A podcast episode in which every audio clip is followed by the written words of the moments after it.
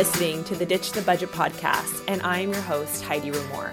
I'm a wife, a mom of 2 young boys, and I've spent the last 17 years in financial services as a licensed financial planner, insurance specialist, and debt crusher. My goal is to show you that there's more to life than counting calories and paying bills, and that you truly can get out of debt and build wealth without the restrictive budgets and complicated spreadsheets. So if you're ready to reduce your financial stress and truly live the life of your dreams, then tune in and let's do this.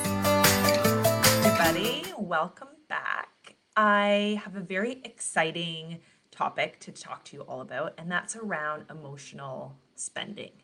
I think we've all heard of emotional eating, and we kind of know a little bit about what that is. But I thought today I would talk to you about emotional spending because it's often a topic that we don't hear much about. We don't really talk about it. And you might not even be aware that you are an emotional spender. So first of all, before we get into that, I want to just really quickly let you know that the doors are open for my Fix Your Finances course. This is a 6-week self-paced course that's really designed to help increase your cash flow, pay off your debt, and just really get you in a very good spending mindset, saving mindset. We talk about all things investing and saving and protection in terms of using insurance. We also get into the root cause of maybe some of your money problems, because once we pay off the debt, the last thing we want is for it to come back. So we get really to the root cause of your spending. And then we also, a big component of it is our money mindset, that for most people are very surprised is formed by the age of 7. So if you're interested in that, just check out. I will leave a link for it in this video. And if you're listening to the podcast, it will be in the show notes. So I am really excited to talk to you about this. Emotional spending is something that I'm guilty of. I'm sure some of you may also be guilty of it. And I like to think of it in terms of, you know, if you've ever had a package arrive, maybe from Amazon, you know, dreaded Amazon, and you're like, what the heck did I buy, right? I can't remember what's in that package. Or you maybe are in a situation where you're just mindlessly scrolling Facebook and Instagram, and up pops an advertisement for something that you probably don't need, let's be real, and you end up buying it, right? So all of that is fueled by emotion. You could be spending and not even being aware of it, right? It's this whole notion of unconscious spending, and that's definitely a topic I talk about a lot inside my Fix Your Finances course. So what can you do about it, right? I think there are 3 key ways to kind of get over, if you can. Okay, actually, this is a really good point. Because I almost just said get over emotional spending. So it's very similar to emotional eating. I don't think I'll ever truthfully get over emotional eating. But what I can do is change my behavior, right? I can find different tools to help me change that behavior. The same is true with emotional spending. I don't think I'll ever get over that tendency to spend emotionally, especially because of my money mindset. My money mindset is a justifier. So I can pretty much justify any purchase possible, which makes it very difficult, coupled with being an emotional spender, right? So I can't necessarily remove the emotion a lot of the time, but what I can do is change my behavior towards it. And that's really what I want to share with you all today, is how I kind of go through that process. And this is really a lifelong skill. It will hinder me the same way emotional eating has. And those things kind of come up, those triggers can kind of come up from really anywhere. And I want to really emphasize that it's not that the emotion we're trying to fix, we're just trying to change our behavioral response to it. Okay, so what are the 3 things that you can do to help you curb your emotional spending? Well, the first thing you need to do is reflect. So you need to reflect on the emotion that you're feeling when you are spending your money, especially if it's not, you know, and I'm not talking about going to the grocery store and spending money, unless you find that there's a money leak there. So maybe we do need to reflect a little bit on that spending. But if you find that you are overspending, let's say on Amazon or in Costco, or I don't know, online shopping is probably a big one for a lot of people right now because we're home. We have, I guess, the time to do so. We're just on our devices more. So I definitely think you need to reflect on when is that window of time most likely to happen. So what's the time frame? So for me, I know my trigger, my spending, emotional spending trigger is later on at night when I'm finished work and I'm scrolling Facebook and Instagram.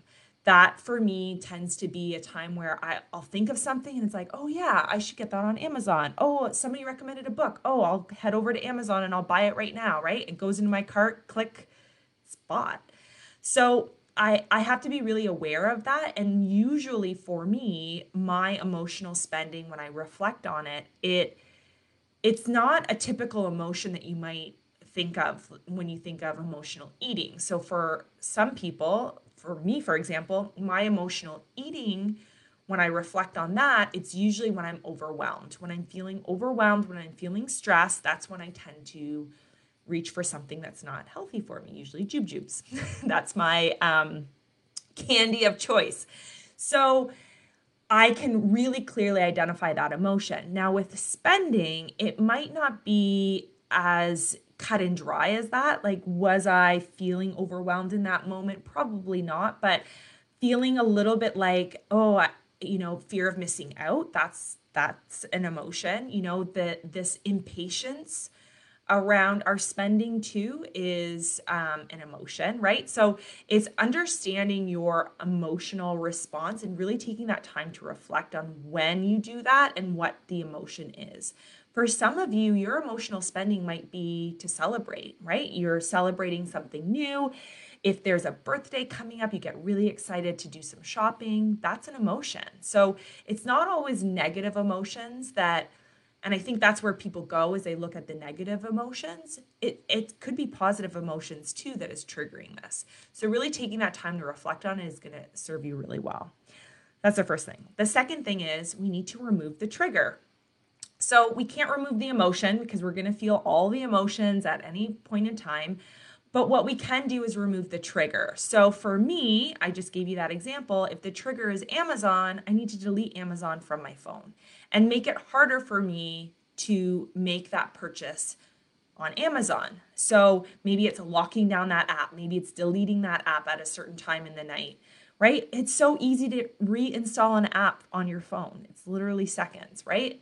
So I feel like that is a really great example. If I know that I'm spending when I'm laying in bed and I'm scrolling social media, then I either need to delete my social media apps, which I highly recommend, by the way, if you find that you are an emotional scroller. Is that even a thing?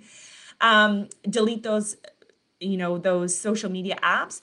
But if that's not, I run a business through social media, so that's not always possible.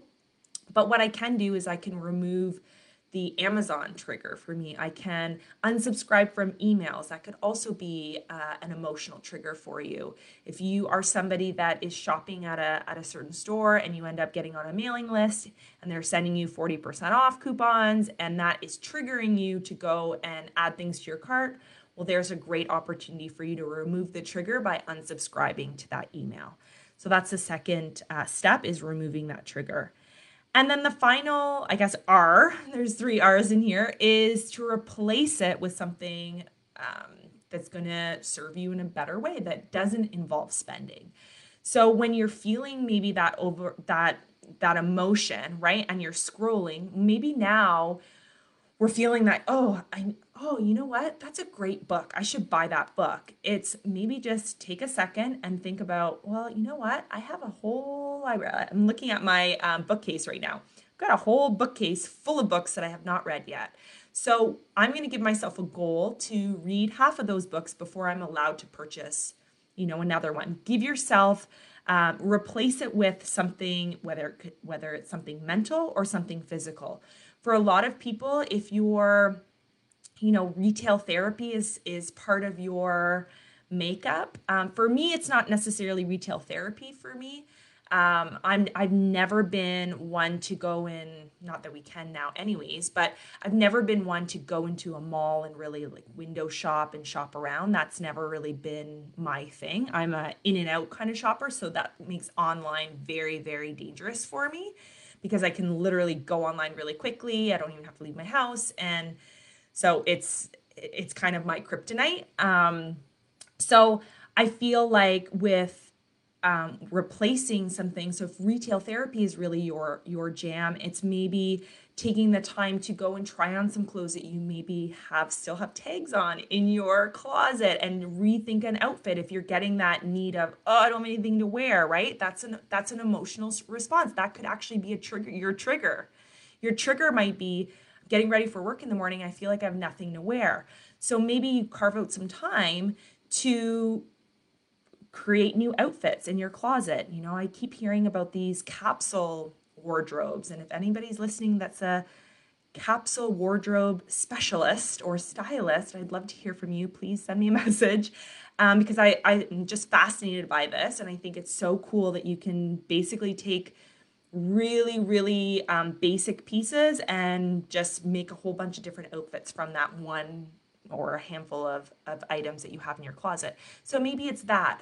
Maybe your part of your one of your spending triggers is, you know, you want to get your nails done or you want to go for a massage or a spa day.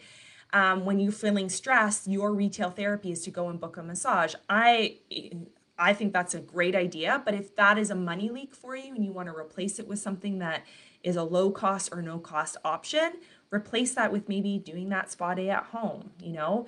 Again, if it doesn't fit in your cash flow, then we need to find a low or no cost alternative. If it does, go get the massage, right? The whole point of this podcast is to share with you that, and you know, I'm live on Facebook as well. The whole point of this is to share with you that you don't need to cut everything that brings you joy out of your life, but you can think about things smarter, right? So if emotional spending or spending unconsciously is something that is really triggering you and you find that you have a money leak in this area, we've got to figure out a way to remove that trigger and replace it with something else. That could literally be if your emotional trigger spending trigger is you're feeling stressed or something and you go on your phone and you're scrolling and then next thing you know, you're adding things to your Amazon cart like me, then what I need to do is maybe make a mental note of that because I've reflected on it. I'm now aware of it. Remove the trigger. So I'm removing Amazon. And then when I go to try to find my Amazon app and it's not there, I can say to myself, Heidi, go get a tea. Have a tea, decompress, you know, you're feeling this X emotion, go have a tea, go soak in the tub, you know, go kumbaya, get some essential oils and whatever, right? To just try to get yourself out of that emotional state where you feel like you need to spend. So I hope this helps. I'd love to hear from you. If you are listening to this on the podcast, take a screenshot, add it to your stories. Let me know what you think. And also I want to hear from you. What are your emotional spending triggers? If you also suffer from Amazon Prime being a big trigger for you, I'd love to hear from you. All right, guys, we'll talk soon. Bye.